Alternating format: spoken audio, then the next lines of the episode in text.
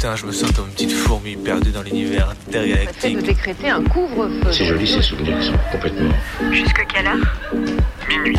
Bonne nuit au mauvais garçon. Et alors justement, plus un souvenir est enlevé, enfin, c'est plus est présent. Parce qu'il n'y a pas de, il y a pas de souvenir au fond. Minuit. Décousu. La nuit, ce sont des petits groupes très mobiles qui ont sévi dans mes yeux, Saint-Priest, Dessines, Vénitieux, Lyon. On est encore réveillé sur Canu. Si on, si on l'évoque, s'il y avait une image pour le montrer, serait mieux sans doute. Y a une légende terriblement érotico-radiophonique qui dit que nous ne connaîtrons vraiment que lorsque nous aurons fait ensemble le tour complet du cadran. Il est 23h23. C'est débrancher ses oreilles du monde Il est 23h54. pour les rebrancher sur un autre. La radio la nuit, euh, ouais, il y a un truc, il y a quelque chose de particulier, quoi. Va-t-elle s'échouer quelque part, exploser en cours de route, fondre dans notre nuit noire? Comète venue d'ailleurs, est-ce que quelqu'un t'envoie?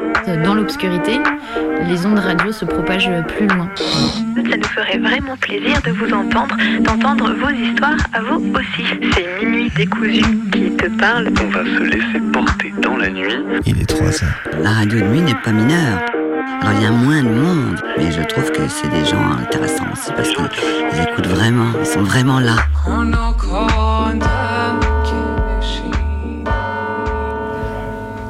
Et il est 23h24 sur les ondes rebelles de Radio Canu. C'est Minuit décousu, une émission faite en direct et en stéréophonie à Radio Canu, rediffusée ensuite sur euh, les ondes de cause commune en banlieue parisienne.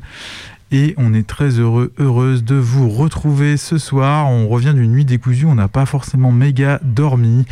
Euh, donc peut-être qu'on est un peu fatigué, mais on espère que vous l'êtes pas plus que nous. Et non, c'était pas du tout l'objectif samedi soir. On a fait de la radio de 23h jusqu'à 6h du matin. Et d'ailleurs, tout est Eh disponible euh, si vous voulez réécouter ça euh, sur notre audioblog Arte Radio. Et justement, ce soir, on avait envie de vous en rediffuser euh, un morceau choisi. Et pas n'importe quel morceau, attention, puisqu'il s'agit du documentaire que tu as fait, Bebe. Ouais, c'est ça, c'est un documentaire que j'ai réalisé du coup euh, début septembre. Début septembre, je suis parti dans les Cévennes avec mon enregistreur euh, en bagnole et je suis allé enregistrer du coup deux personnes, deux réalisateurs, réalisatrices de films d'animation qui ont participé du coup à la création d'un petit studio d'animation d'où sont sortis de grands films en réalité, euh, d'assez grands films du cinéma d'animation français. Euh, voilà, vous allez découvrir lesquels, euh, qui vont vous raconter un petit peu bah, comment ça s'est fait, d'où est venue leur idée du cinéma d'animation, qu'est-ce qu'ils ont fait pour bah, se former en fait, parce qu'à l'époque, vous allez découvrir qu'il n'y avait pas du tout d'école d'animation, il n'y avait pas du tout de bouquin, il n'y avait rien du tout, il fallait juste euh, expérimenter des choses et voir ce que ça rendait en vrai. Donc voilà. Et euh, l'histoire du coup bah, de ce film d'animation, de ce, studio d'animation et du coup du premier film qu'ils ont sorti euh, tous et toutes ensemble. On est parti.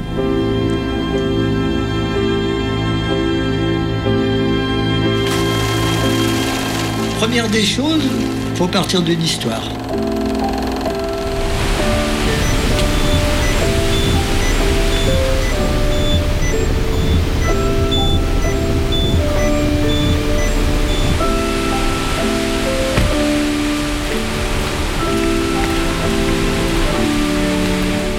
On vient de rentrer euh, à la fabrique, mais par derrière, parce que euh, avant l'entrée principale de la fabrique, il y avait un très beau pont euh, qui datait de plusieurs centaines d'années et il a été emporté lors de ces fameuses inondations qui d'ailleurs ont dévasté tout le premier étage de la fabrique. Quand on rentre ici, il y a eu une grosse pluie hier, une grosse crue sévenole, et il y a des infiltrations d'eau qui sont venues par le toit.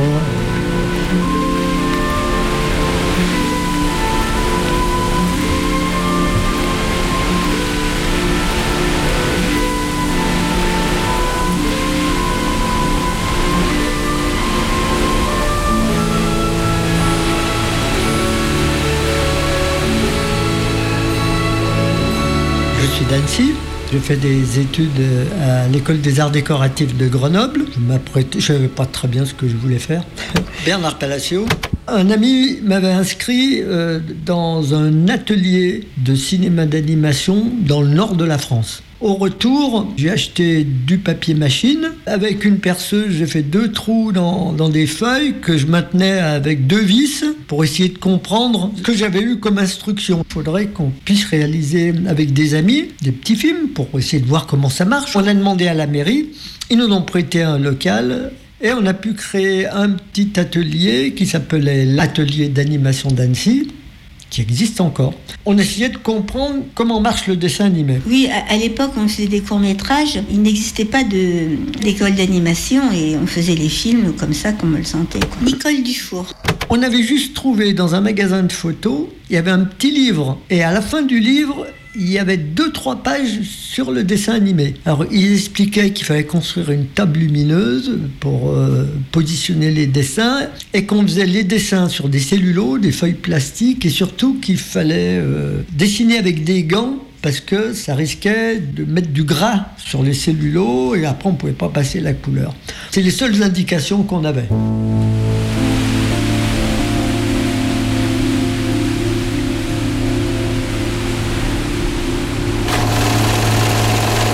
L'histoire, il faut passer de l'histoire au scénario.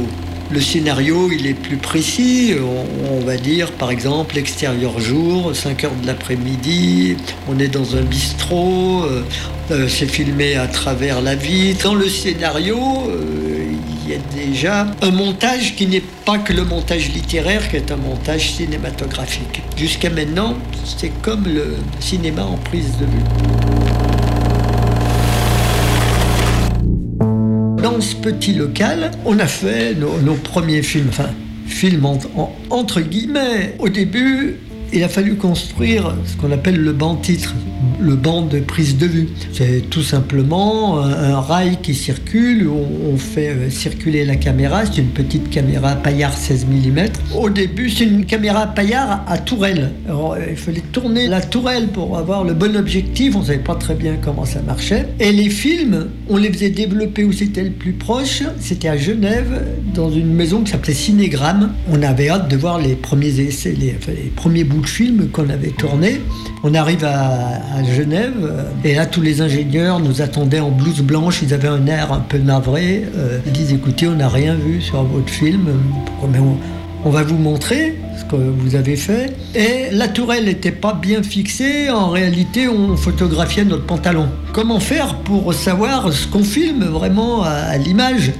Alors, tout doucement, on, on, a mis des feuilles cadrées, millimétrées, en essayant de voir ce qu'on a fait des essais. Et on était très très contents le jour où on a pu commencer quand même à avoir une image. Elle était cadrée, c'est tout. On n'a pas dit que c'était une bonne image. Elle était cadrée, elle était nette.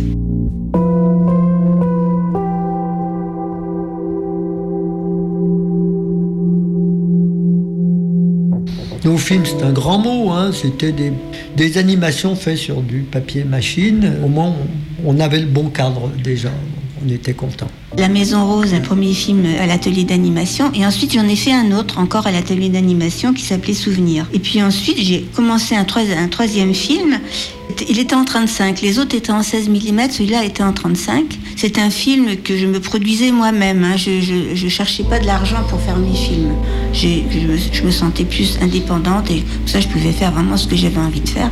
Et puis c'est un film, ça a très bien marché. Après, il était à Annecy au festival. Ces courts métrages que l'on faisait euh, et qu'ensuite on présentait dans les festivals, c'était des courts-métrages d'auteur. Auteur, ça veut dire fait entièrement seul, euh, pas la musique, avec nos fonds personnels. Euh, après, on a eu quelques prix et des prix du Centre national du cinéma qui nous quel quelques prix après qu'on les ait faits. Ça a été très utile pour la suite. Après, il y a fabrication d'un storyboard. On va dire que c'est le scénario en image qui a déjà les indications du plan, comment il est cadré, combien de temps il va durer et quel est euh, le son ou les dialogues qui vont sur cette image. Les films de Bernard et les miens étaient vendus au cinéma et aux télévisions françaises, euh, suisses et sélectionnés dans les festivals. Ça marchait bien. Ils étaient diffusés en première partie. On était très fiers d'aller dans la salle de cinéma de voir nos films. Moi, c'était en première partie de la- un film de La chair de l'orchidée de Patrice Chéreau. Pour euh, Nuit Blanche, j'ai vendu ce film à, il s'appelle comment déjà ce réalisateur? Euh, Jodorowsky, avec Tusk, un- film qu'il avait fait à cette époque-là. Avant, c'était comme ça, c'était super d'avoir des courts-métrages avant le, le long-métrage. En réalité, on voyait nos films euh, une fois terminés sur grand écran. Par exemple, au Festival d'Annecy, on disait mince, là j'ai mis trop de dessins, euh, ça va pas, c'est trop lent, oh là j'aurais dû couper, etc. Évidemment, il n'y avait pas de, de- de montage informatique. Parce que financièrement, on ne pouvait pas se permettre de le refaire. Donc c'était vraiment, c'était brut, quoi. C'était pas du tout.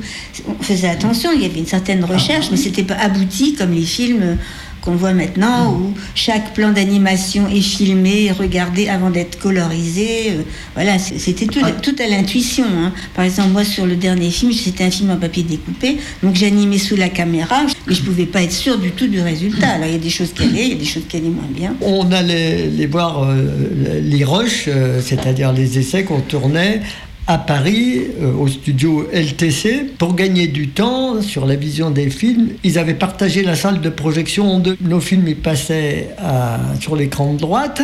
Sur l'écran de gauche, c'était le début des films porno. En France, souvent, on était un peu attiré, on n'arrivait pas très bien à regarder ce que nous, on avait fait. On était un peu attiré par l'écran de gauche. C'était incroyable parce que c'était le début des films, puis je me souviens, ils étaient là. Alors, on voyait bien comment ça se. En plus, c'était, c'était très peu porno parce Ouais. qu'ils disaient, attention, première, vas-y. Alors, super fort, tout ça, pof, il arrivait. Non, ça va pas écrire. On a mis le micro dans le champ, on recommence. Alors, il disait deuxième, vas-y. Le mec, il recommençait.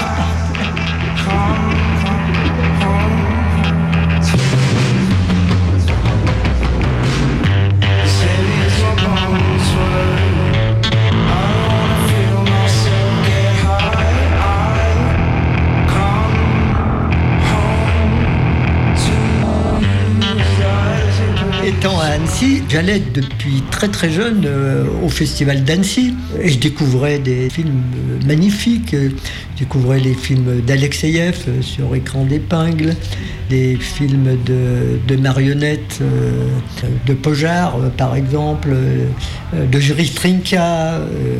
je découvrais tout un monde. Et c'est là que j'avais aussi découvert les films de Jean-François Laguilloni. Et J'avais trouvé très très beau des, des films calmes avec une grande poésie, des plages de silence, des belles musiques en papier découpé. Je trouvais ça très très beau.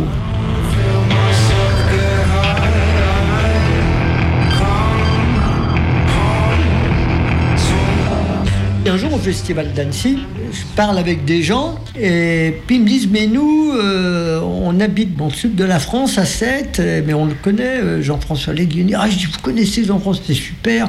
Ah bah vous lui direz que vraiment que j'aime bien ses films et tout.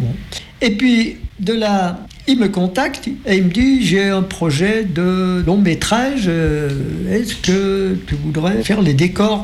Et il habitait dans une petite maison pas très loin d'où on est, une petite ferme à Saint-Bresson, c'est un village au-dessus de Saint-Laurent-le-Minier. J'allais tourner ce film euh, Les Troubles Faites chez lui, dans cette ferme. C'était un matériel très très rudimentaire. Il avait ju- juste une caméra, très vieille caméra 35 mm, qui était fixée sur un rail qui avait appartenu à un imprimeur, mais il n'y avait pas de visée pour euh, faire la caméra. De nouveau, j'étais revenu à comme on était nos premières euh, recherches en animation. Donc je savais qu'à peu près mon décor à 30 cm de large, euh, il fallait que la caméra à peu près soit à telle hauteur. euh, Et en plus, il y avait des, des sautes d'électricité, comme il était en bout de ligne à la campagne. Et quand le courant commençait à disparaître, il fallait attendre de tourner, puis voir à, l'œil nu, dire ah ben, là maintenant c'est revenu, oui je crois que c'est comme avant, Euh, oui là on peut continuer. Pendant ce temps, Jean-François Laguilloni était en train de tourner un très très beau film, La traversée de l'Atlantique à la rame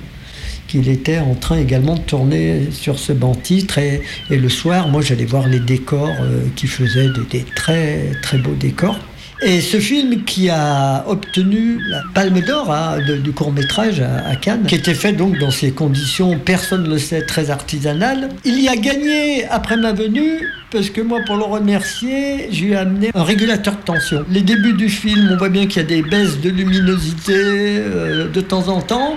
Et à partir du moment où je suis arrivé, le, le film euh, baisse de luminosité. 1er juin 1907, 17 heures. Nous sommes partis. Jonathan a voulu que nous nous attachions dès le départ. Il faut être prudent. Monsieur Borilon, le directeur du Daily Star, avait bien fait les choses.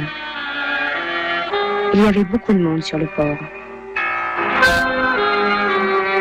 Maman n'est pas venue.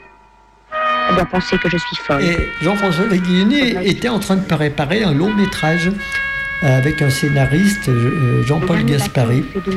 Et euh, il me demande si euh, je veux venir faire le- les décors de ce film. Il avait besoin également de quelqu'un pour faire les personnages du film, les couleurs. J'étais en train de, de terminer un- les décors et les personnages de Nuit Blanche. Et bon, visiblement, ça a dû lui plaire. Et il m'a demandé, mais les- Nicole, est-ce que ça t'intéresserait de t'occuper des couleurs des personnages et, des- et du rendu des volumes Voilà. Et puis finalement, on s'est décidé, on a tout quitté, on a donné notre euh, démission euh, sans savoir dans quoi on s'embarquait. on est venu là et Jean-François Leguigny voulait faire ce, ce film euh, chez lui, qui était une ferme. Il dit non, quand même, c'est c'est peut-être pas assez grand, ça va pas. Puis on s'est demandé si on pourrait pas trouver un endroit pour nous accueillir. Il y avait une ancienne magnanerie, magnanerie ici, c'est les usines qui fabriquaient le fil à soie, qui était en vente à Saint-Laurent-le-Minier. On l'a visité, c'était pas cher du tout à acheter, on se rend pas compte. On a acheté un très grand bâtiment. C'était une ruine en réalité. C'est pas cher, mais c'était vraiment. La, toiture, il y avait des, trois, des, des trous énormes. Et, et en bas, c'était c'était de la terre battue, avec tout était éventré. euh, Il y avait la rivière qui, à chaque rue, rentrait dedans, amenait plein de choses. Il y, a- c'était- il y avait des rafles, il y avait tout ce qu'on voulait. Il y a que, que la pièce du milieu qui était à peu Oui, près vivable. hein.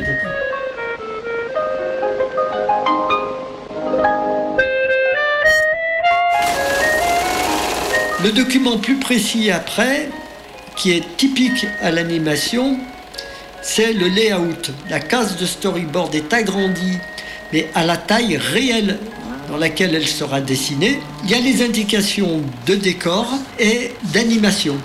C'est-à-dire qu'il y a déjà quelques poses clés de l'animation. Le personnage, il ouvre la porte, il est rentré dans la pièce, il est au milieu de la pièce, ensuite il traverse la pièce et on ne le voit plus. Déjà peut-être en trois ou quatre dessins, on a pour l'animateur, il a qu'à les recopier, ces dessins ils sont bons, hein, ils sont déjà établis, et le travail va pouvoir être fait par les intervallistes. Et le décorateur, lui, il a aussi sa taille de décor, et ensuite on pourra réunir euh, tous ces documents.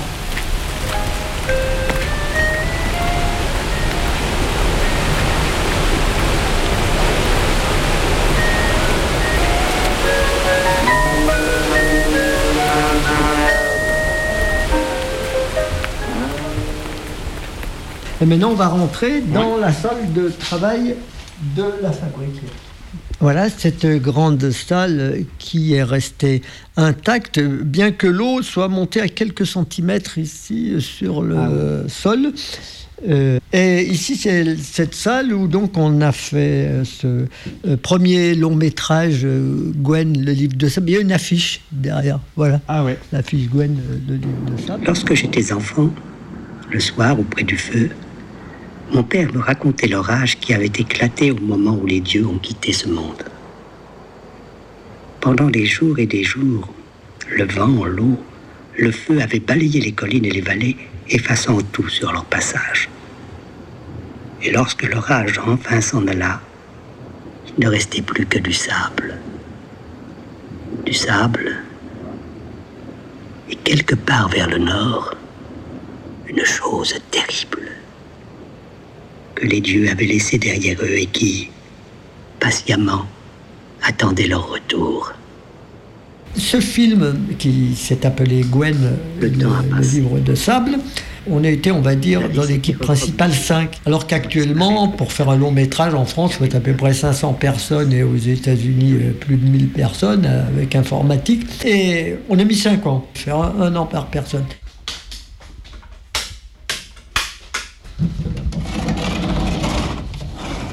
Voilà, le fameux banc-titre. C'est le banc-titre qui avait appartenu à Paul Grimaud pour faire Le Roi et l'Oiseau. C'est Émile Bourget qui a été à Paris avec moi. D'ailleurs, on lui a racheté son banc-titre pour qu'il puisse faire son prochain long métrage qui s'appelait La table tournante.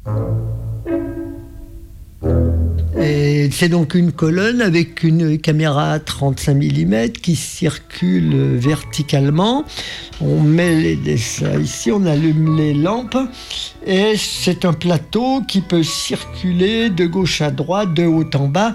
Puisque pour le dessin animé, les mouvements de caméra sont faits à l'envers, c'est-à-dire qu'on déplace euh, le décor. Et on monte ou on descend la caméra pour les travelling. Et il y a des lumières, mais je crois qu'aujourd'hui on a coupure de courant. Je vais montrer le, principe du, tournage. Hein, on, on positionne le décor, on positionne les cellulos, parce qu'on a toute une couche de cellulos avec les personnages au fond, les personnages un peu devant, les personnages complètement devant et un personnage encore devant. hein. Et quand tout est positionné, on rabat la vitre, on essaie de voir qu'il n'y a pas une mouche sur la vitre, euh, toc, on clique, on prend l'image, une photo, on soulève la vitre, on enlève les cellulos, on remet les cellulos de Ah l'image ouais. suivante. C'est, euh, Il y a des petites marques, du coup, il y a des petits marquages. euh, Il y a des, temps, positionnements. En même temps, un mouvement de caméra, c'est dans un un mouvement de zoom bien un panoramique. Oui, donc à chaque image, il faut bouger un tout petit peu le plateau de la caméra euh, qui circule. Et puis euh, également le- la colonne euh, image par image. C'est un travail très très très long qui est fait par une personne qui euh, tourne avec une feuille de tournage hein, où chaque, chaque image, on sait exactement quel euh, cellulo il faut poser sur chaque image et quel mouvement de caméra il faut continuer à faire. Euh, nous, lorsqu'on faisait un film, on le faisait seul. Quoi. Mm. Bernard le faisait seul, je faisais seul, d'autres personnes le faisaient seul aussi. Mais on a faisait tout ce qui se passait. Oui, dans- la caméra. C'est-à-dire qu'on faisait le tournage, on faisait l'histoire, on faisait le storyboard, on faisait l'animation, on faisait le coloriage de l'animation, on faisait les décors et voilà. Et on faisait le tournage aussi.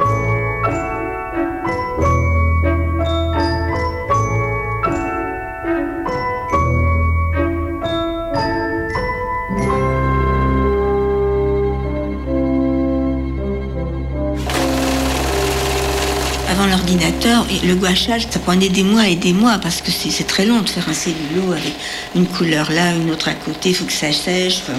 Il y a aussi des inconvénients. Moi, je trouve qu'à l'ordinateur, les couleurs, on n'arrive pas à faire tout ce qu'on ce qu'on a envie de faire. Avec de la couleur, vraiment, des tubes de couleurs, on fait des choses beaucoup plus fines. Il n'y a pas qu'un personnage. Par exemple, un personnage qui sera bleu, bon, il sera bleu en plein jour, mais la nuit, ça sera un bleu différent. Il faut faire toutes les ambiances pour chaque personnage, pour chaque objet, pour chaque animal, pour euh, tout ce qui bouge, quoi. Quelquefois, il y a, 10 ambiances dans un film, même plus. Euh, Dans une série, il y en a moins, quand même. C'est beaucoup plus simple.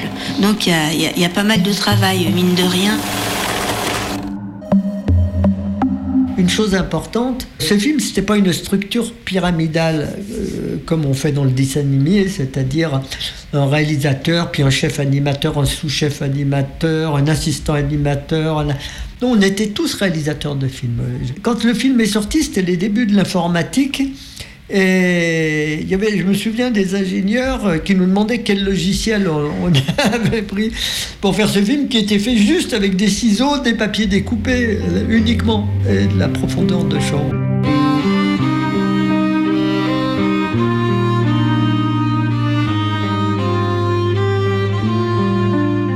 C'était un titre très particulier. Jean-François Laguioni avait fait ses premiers courts-métrages sur un chevalet de peintre. C'était animé sur un plan euh, qui était vertical. Et là, on aurait aimé animer de nouveau. Mais les décors étaient trop grands. Ça pouvait pas, on n'arrivait pas à faire tenir les personnages, les cellulos par-dessus. Alors, on a opté pour une solution médiane. C'est un banc titre oblique qu'on a le seul peut-être qui ait jamais été construit. Un très très grand banc titre qui faisait je ne sais pas combien de mètres de long et de, de hauteur. Très souvent les scènes de désert, on les tournait à plusieurs. Moi qui étais le plus petit, J'étais sur les vitres du bas, sur un petit tabouret. Puis, par exemple, mon copain Claude Luyet, qui était plus grand, ben, lui, il tournait les dunes qui étaient devant. On passait, je me souviens, pour faire un plan, une fois, on avait travaillé plus d'une semaine à deux équipes, jour et nuit. Quand le Macou se retirait, il laissait parfois dans le désert d'étranges images, de toutes formes et de toutes tailles.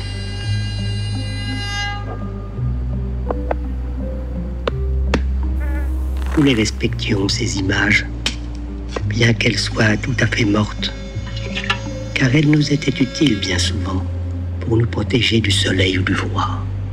Alors le désert nous appartenait tout entier, dans son désordre immobile, de silence et d'oubli, de bruit léger, d'ombre et de lumière.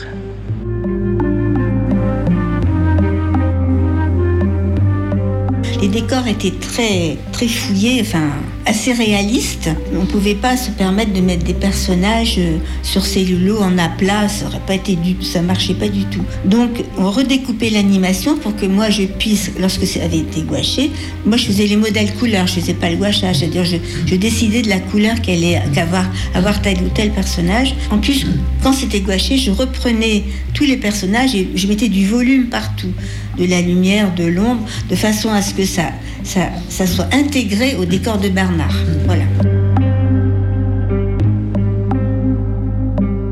Finalement, euh, c'était un film à la sortie, très très peu de spectateurs. Par contre, il est resté comme un film qu'on dit un peu culte, surtout parmi des jeunes. Moi qui allais il y a quelques années faire des interventions dans des écoles d'animation, on me parlait de ce film. Il a toujours été regardé, je me souviens, il y a très longtemps à, l'école, euh, à l'MK à Angoulême. Il y avait des étudiants, ils m'avaient amené une vieille cassette de film. J'en avais même pas, moi. Ils m'avaient offert une cassette qu'ils avaient piratée, je sais pas.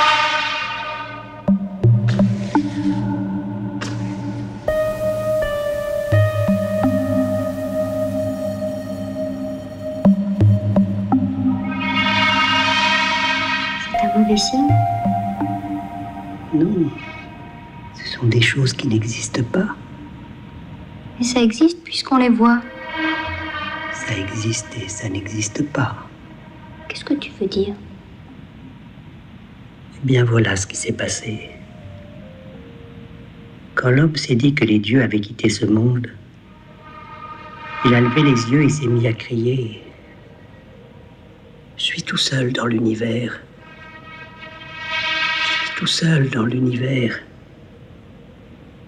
Et tous criaient ainsi, les uns à côté des autres, car ils étaient nombreux les hommes en ce temps-là.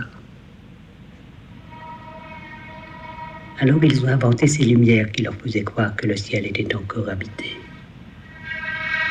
Depuis, elles continuent leur course apparente, et quand l'homme aura totalement disparu, elles continueront peut-être à danser pour lui, comme ça, sans raison. Les décors de film, euh, bon, qui, c'est pour le dernier film que j'ai fait, euh, Lucie s'est échappée. Là, c'est des recherches, mais bon, qui n'ont pas abouti à un film. Mais quel- quelquefois, j'ai envie de créer des ambiances, c'est ce qui m'intéresse. Des séries, des longs métrages, des courts métrages.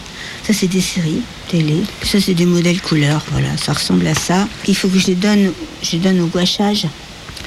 Donc ça, c'est le personnage de jour, mais il peut être au- aussi en nuit, en- enfin, les, les yeux à l'intérieur des bouches, enfin les intérieurs de manches. euh, bon. Il y en a plus, il y en a beaucoup plus de couleurs qu'on croit. hein. Quelquefois, c'était des couleurs qui existaient déjà sur un catalogue, donc je devais choisir et piquer dedans. Ou alors, je les fabriquais, je les faisais. euh, bon, on a des couleurs un peu plus subtiles quand même quand, c'est fabriqué soi-même. Ouais. C'est assez travaillé les personnages. Ça se voit pas forcément, ça doit, ça Mm. doit pas se voir. hein. Moi, quand je te regarde, je te vois pas en ombre et en lumière, mais pourtant, si je te fais en aplat, ça marche plus du tout avec Ouais. le fond, tu vois. Les volumes, tout est en volume. Il faut faire attention de pas, faut pas que ça vibre, que ça soit, ça soit assez doux.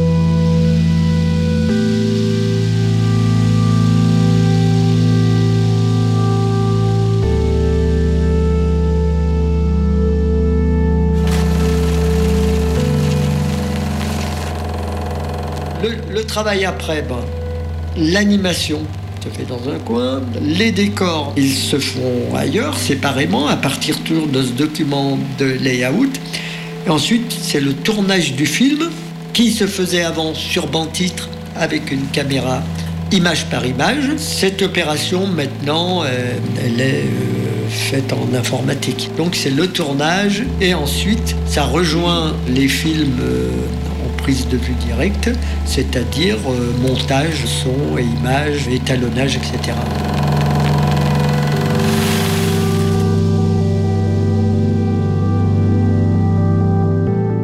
Après ce film, tout le monde devait rentrer à la maison. euh, Et puis, c'était l'époque Jacques Lang, qui avait comme intention de faire une décentralisation du cinéma en France. Il nous a dit, on peut vous aider si vous voulez. Vous montez une association, vous restez, cette association engendrera une maison de production. Et c'est ce qui s'est passé. Au départ, ça s'appelait les films de la demoiselle. Le nom le plus facile euh, à trouver, c'était la fabrique, puisque ça s'appelait déjà la fabrique. c'était une fabrique qui enroulait les fils de soie qui étaient faits chez les habitants du village. Et il s'est fait beaucoup de films, des courts-métrages, des séries télé, pas de pub, et aussi euh, il s'est fait les premiers euh, autres longs-métrages après de, de Jean-François Laguillonnet. Ici, bah, on, a, on a des affiches des films qui ont été faits ici. Après, Le Château des Singes de Jean-François Laguilloni, le long-métrage, le dernier film fait en cellulo. Euh, et après, euh, L'île de Blackmore de Jean-François Laguioni, qui qui a été fait sur ordinateur. Et puis, euh, on a l'affiche Prince et Princesse, parce que les premiers films de Michel Oslo ont été faits dans la petite salle à côté, qui était la cuisine, une toute petite pièce avec une caméra 16 mm. Il a fait ses premiers films cinéci euh, dans cette petite pièce. Là, euh, c'est une salle de montage 35 mm qui, euh, qui reste avec la vieille table de montage 35 mm qui marche. Donc on, faisait on fait défiler l'image euh, sur une bande et le son sur une autre bande. Pour le montage, euh, on a le droit que faire défiler une image et une bande son. Si on a plusieurs bandes son, bah, à chaque fois on recommence dès le début, on fait défiler l'image avec la bande son numéro 1, numéro 2, numéro 3. Et après, on envoie l'image et toutes les bandes son dans une, un labo qui nous remet tout ça euh, en même temps. Et du coup, ça, c'est quoi tu dis, Nicole C'est- Bah, C'est des cellulos qui, sont, qui ont été sauvés des eaux. Euh, c'est ce qui reste. Ce qu'on appelle un plan dans un film, voilà, c'est très très lourd. Un plan, ça, regarde, ça pèse. T'as l'animation, la feuille de tournage pour le banc titre, hein, pour celui qui tourne, euh, le cadre, l'animation papier et l'animation sur cellulo. Un plan de film qui doit durer euh, quelques secondes, là, il, je vois, il est marqué combien? 5 6 Euh, ouais, 6. 6 secondes, ça, ça pèse bien 3-4 kilos, euh, ce qui fait qu'un film, un long métrage entier, s'est rangé dans, euh, dans un hangar. Du point de vue économique, ça marchait pas très très bien. Euh, La maison de production euh, a été en faillite. En septembre euh, 2014, euh, une inondation catastrophique qui a ravagé notre village. L'eau est, montée de 12 à 16 mètres dans le village. Toutes les salles de la fabrique du bas ont été complètement submergées. Et ça sonné la fin de la fabrique.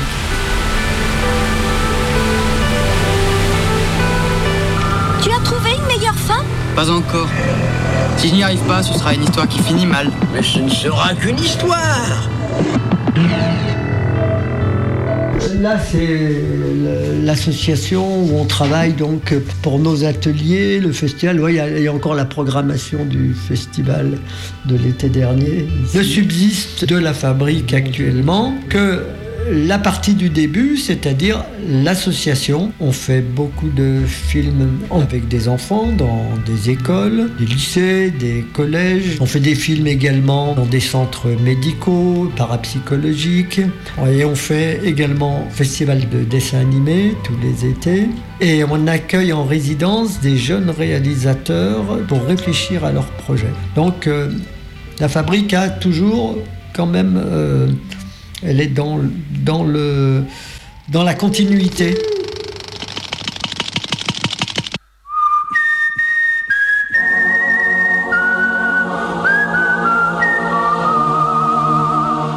Un documentaire dans lequel vous avez pu entendre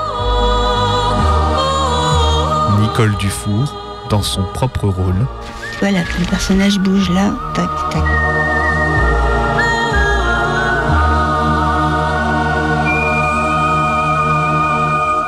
Bernard Palacio, également dans son propre rôle. La Poste nous a renvoyé une bobine de film qui était pliée en deux. Le sac postal était tombé sur la voie. Le train avait roulé sur notre bobine de film.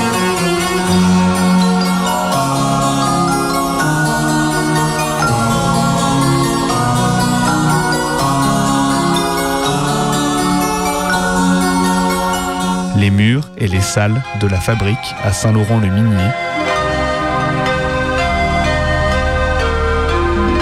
L'épisode Sévenol en tant qu'acteur invité.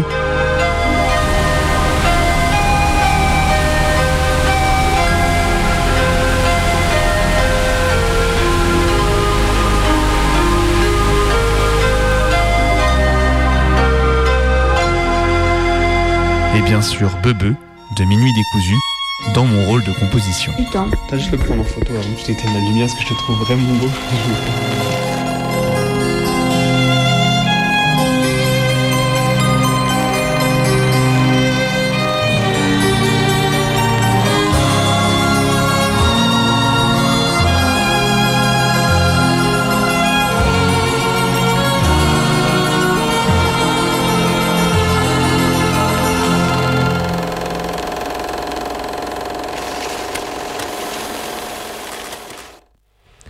Il est 23.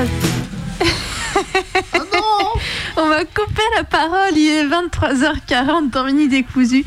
On vient d'entendre ce doc qu'on a diffusé une première fois ce samedi dans la nuit pour celles qui étaient peut-être réveillées à cette heure-là, mais qu'on a voulu vous faire réentendre donc sur cette, la fabrique, ce, ce- cet atelier de création de films d'animation.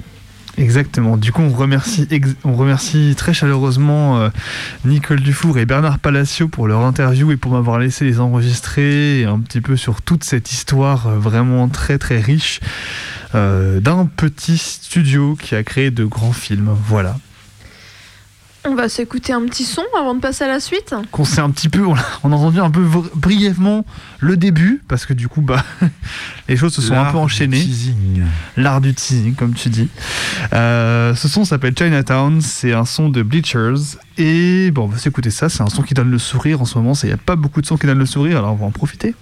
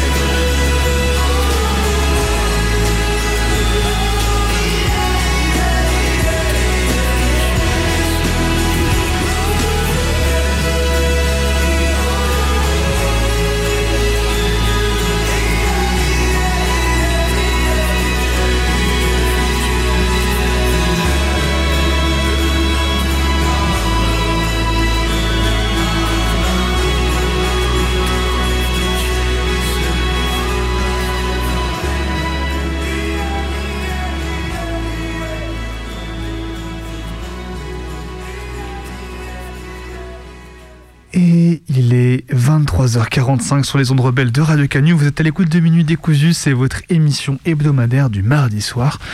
Et on vient de s'écouter un petit son. C'était Chinatown de Bleachers. Je suis en train de me rappeler, c'était quoi le morceau déjà? Alors que c'est moi-même qui proposais le morceau. Ça craint. Euh... là maintenant. Non, non, pas, pas, non, enfin. Euh, c'est pas drôle. Hein. Pas de suite. Non, je suis pas. Non, ouais. Bon, bref. Euh, en tout cas, euh, on espère que ça vous a plu. Pour terminer cette émission, après cette petite euh, rediffusion de documentaire de la nuit décousue qu'on a faite samedi soir, on va vous proposer une autre rediffusion. Cette fois-ci qui date d'il y a un peu plus longtemps. Et oui, on a essayé de s'inscrire dans l'ambiance du documentaire. On s'est dit, attends, il nous faut un truc calme, on va éviter les trucs de fou comme la propaganda, des genres de trucs. on s'est dit, non, mais on va, on va peut-être partir sur une fiction. Et on allé retrouver quelque chose qu'on avait fait dans la première saison, si je me trompe pas. Deuxième saison de Minuit décousu, c'est l'épisode 60. Ça m'étonnerait, ça m'étonnerait que vous vous en rappeliez si Ça vous étiez longtemps. déjà là à l'époque. Je m'en rappelle pas. Et il est probable que vous ne l'ayez pas entendu. Il s'agit de lecture, en fait, de morceaux choisis euh, d'un auteur de littérature jeunesse qui s'appelle Pierre Bottero et qu'on a mis en, en voix et en, et en musique.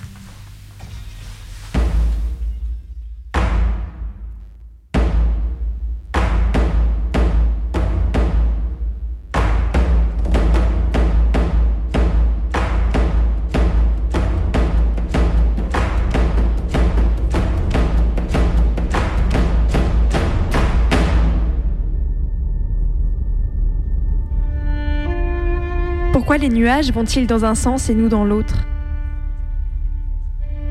Omaël Caldin éclata d'un rire tonitruant. Parce que nous ne sommes pas des nuages, grenouille, s'exclama-t-il en ébouriffant les cheveux de la fillette assise à côté de lui. Celle-ci fit la moue.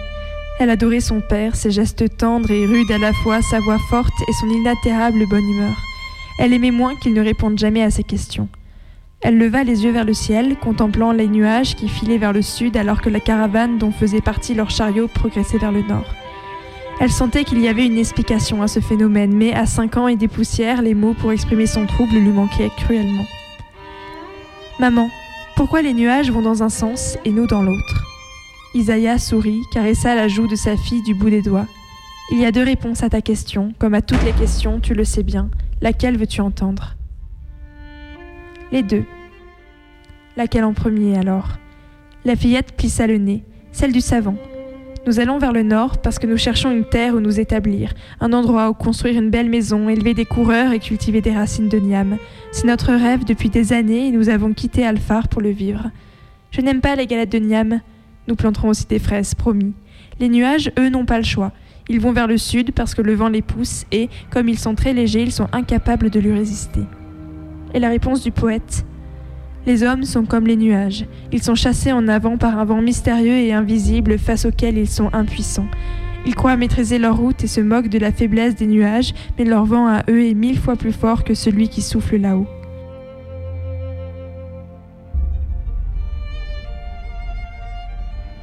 Cette fois, je préfère la réponse du savant. Pourquoi demanda Isaiah qui avait attendu sereinement la fin de ce qu'elle savait être une intense réflexion. J'aime pas qu'on me pousse en cachette.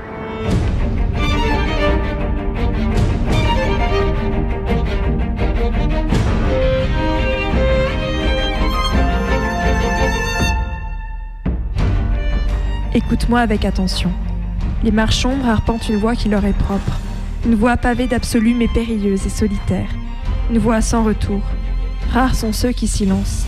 Elle ne t'apportera ni richesse ni consécration, elle t'offrira en revanche un trésor que les hommes ont oublié, ta liberté. Si tu le désires, je peux accompagner tes premiers pas. Trois ans. Que voulez-vous dire?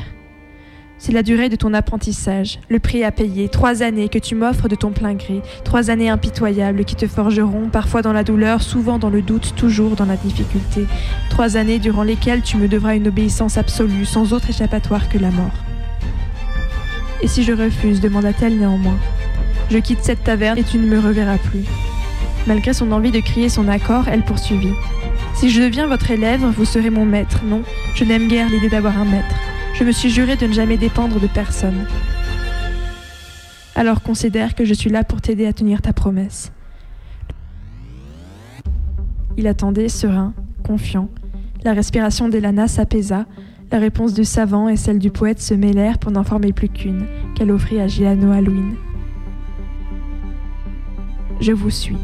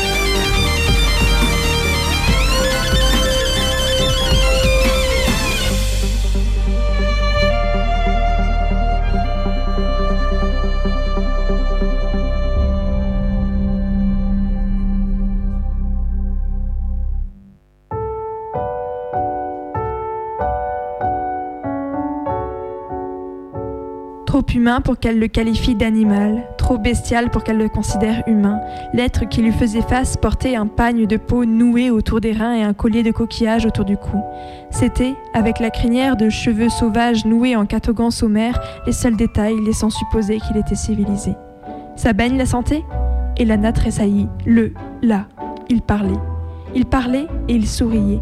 Devant l'étonnement de la jeune fille, la montagne de muscles avait rouvert une large gueule. Non, bouche, non, gueule. Une bouche ne pouvait pas contenir autant de dents, aussi impressionnante et aussi pointue, pour lui adresser un grand sourire.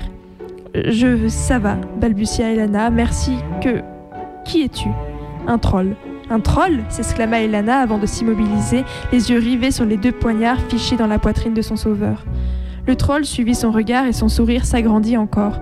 Insignifiant de gravité, fit-il en arrachant les armes d'un geste désinvolte et en les jetant au loin. Qu'est-ce que t'as à me regarder comme ça avec tes yeux? Tu ne saignes pas? Le troll baissa la tête pour observer sa poitrine velue. Ben non. Pourquoi? Je devrais? Elana se passait la main sur le front. Je ne sais pas. Tu es le premier troll que je rencontre. Pourquoi es-tu venu à mon secours? Pour des tas de nombreuses raisons, jolie minette. Parce que j'adore beaucoup distribuer des baffes et m'amuser. Parce que je déteste les types qui puent encore plus beaucoup que moi. Parce que t'es mignonne et sympathique. Parce que Edgil me l'a demandé. Parce que.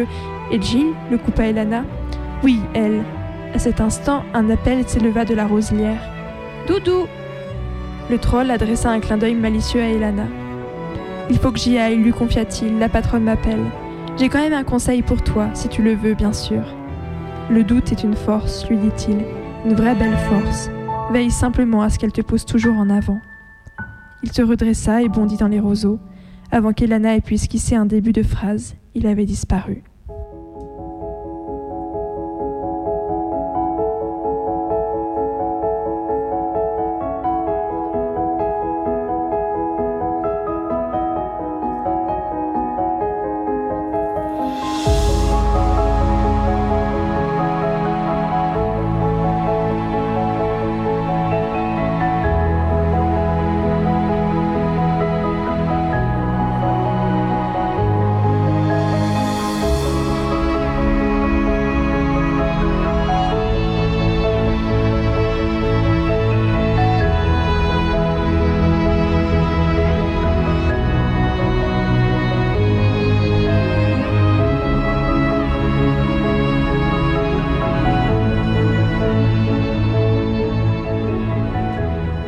Matin du 21e jour, Al-Jait apparut.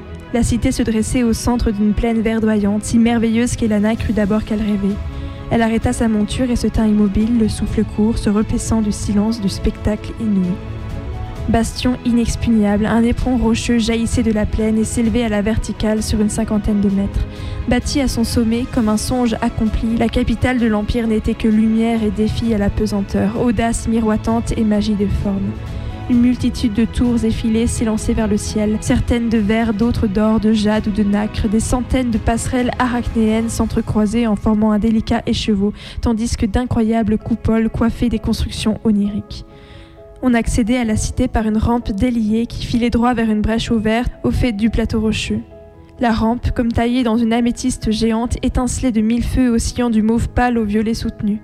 Juste avant d'atteindre la brèche, elle passait sous une impressionnante cascade tombant des hauteurs de la cité. L'eau rebondissait sur un invisible écran qui la protégeait et, captant la moindre nuance violine, parme ou rosée, jaillissait sur les côtés avant d'achever sa chute lumineuse dans la rivière qui courait autour du plateau. Comme si la magnificence de la cité avait découragé les bâtisseurs, aucune construction ne s'élevait dans la plaine. al se dressait seul, admirable et hiératique. Elana prit conscience que Gilano lui parlait et que, subjuguée par la beauté de la ville, elle n'avait rien entendu. J'ai connu un homme qui est resté deux jours entiers à la contempler, répéta le marchombre. Et quand il a eu fini de la contempler, il est mort. Heureux.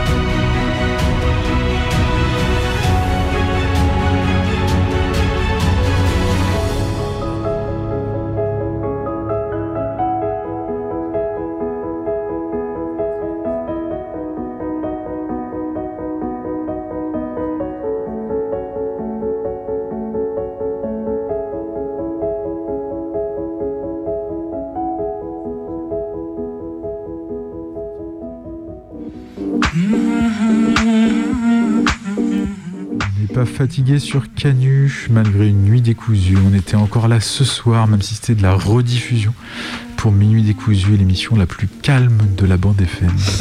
Vous pouvez réécouter l'intégralité de nos émissions d'ici la semaine prochaine sur notre audio -blog Arte Radio si vous vous ennuyez. Sinon, on revient dès mardi prochain. Et bien, bien sûr, on va vous souhaiter une excellente nuit. Allez, bonne nuit. À la Faites de prochaine.